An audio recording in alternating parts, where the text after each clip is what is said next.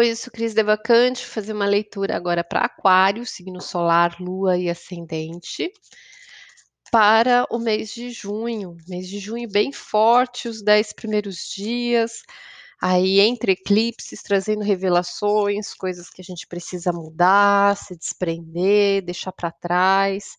É um processo que está terminando a alunação de touro, que é o que a gente está plantando na nossa vida. E no dia 10 vira a alunação, o ciclo para gêmeos, que é o processo que abre as mudanças, as oportunidades, os caminhos. E para a energia de aquário, em junho, saiu o rei de paus, rei de fogo. Então, traz a vitalidade, a força do seu eu, da sua individualidade, da sua liderança, de ser líder da própria vida, o amadurecimento da sua vontade sem se atropelar, né, com uma força interna é, do seu espírito. O que precisa se desprender e deixar para trás aí nos eclipses? O eremita, mesma coisa que saiu para Sagitário sair do casulo, né, é sair do isolamento, é sair desse distanciamento, é soltar, desprender este lugar onde você acaba se isolando nessa introspecção. E o que que se abre, o que que se revela a partir dos eclipses? Rainha de Espadas traz decisões, posicionamentos, escolhas, traz o seu campo racional se manifestando fortemente. E vamos ver no que, em quais cenários isso se coloca.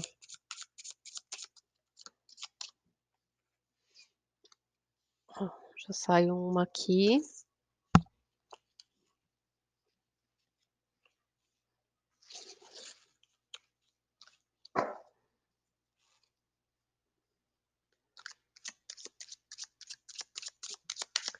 Bom, primeiro de 1 a 10, quando está ainda nesse movimento dos eclipses, traz a força do seu poder, do seu valor, a força interna de você perceber coisas novas, coisas que se revelam, coisas que você realmente se dá conta. O sete de paus é estrela pode trazer uma situação de você se sentir é, tendo que dar conta de fazer tudo sozinho, mas é a sua força, a sua força interior, a sua força interna que se mostra para você nesse momento de eclipse, né? Bem essa força, esse vigor, esse poder aqui do Rei de Paus.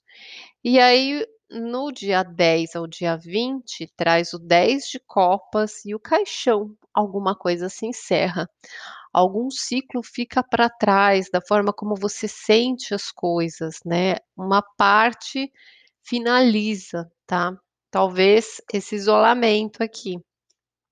E aí, o que que se abre de 20 a 30, né? Com a chegada ali do, da lua cheia de novo, a carta do mundo e a torre.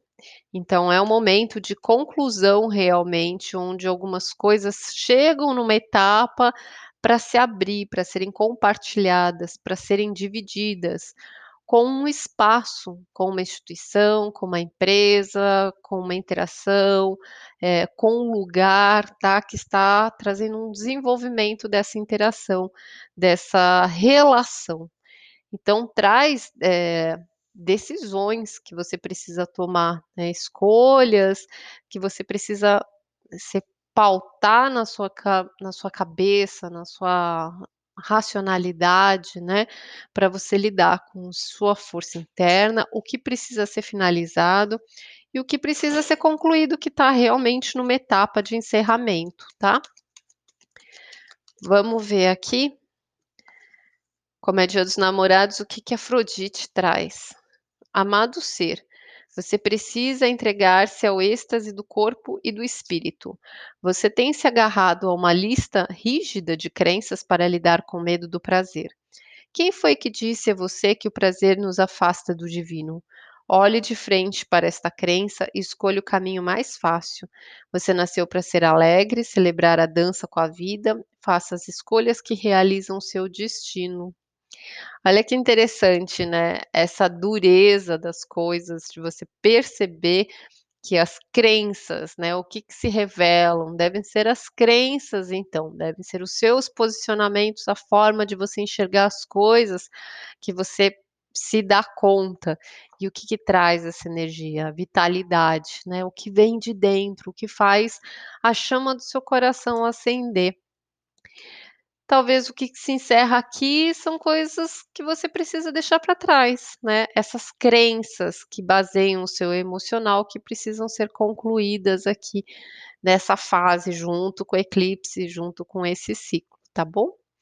Tenha um ótimo mês, fica com Deus, até julho.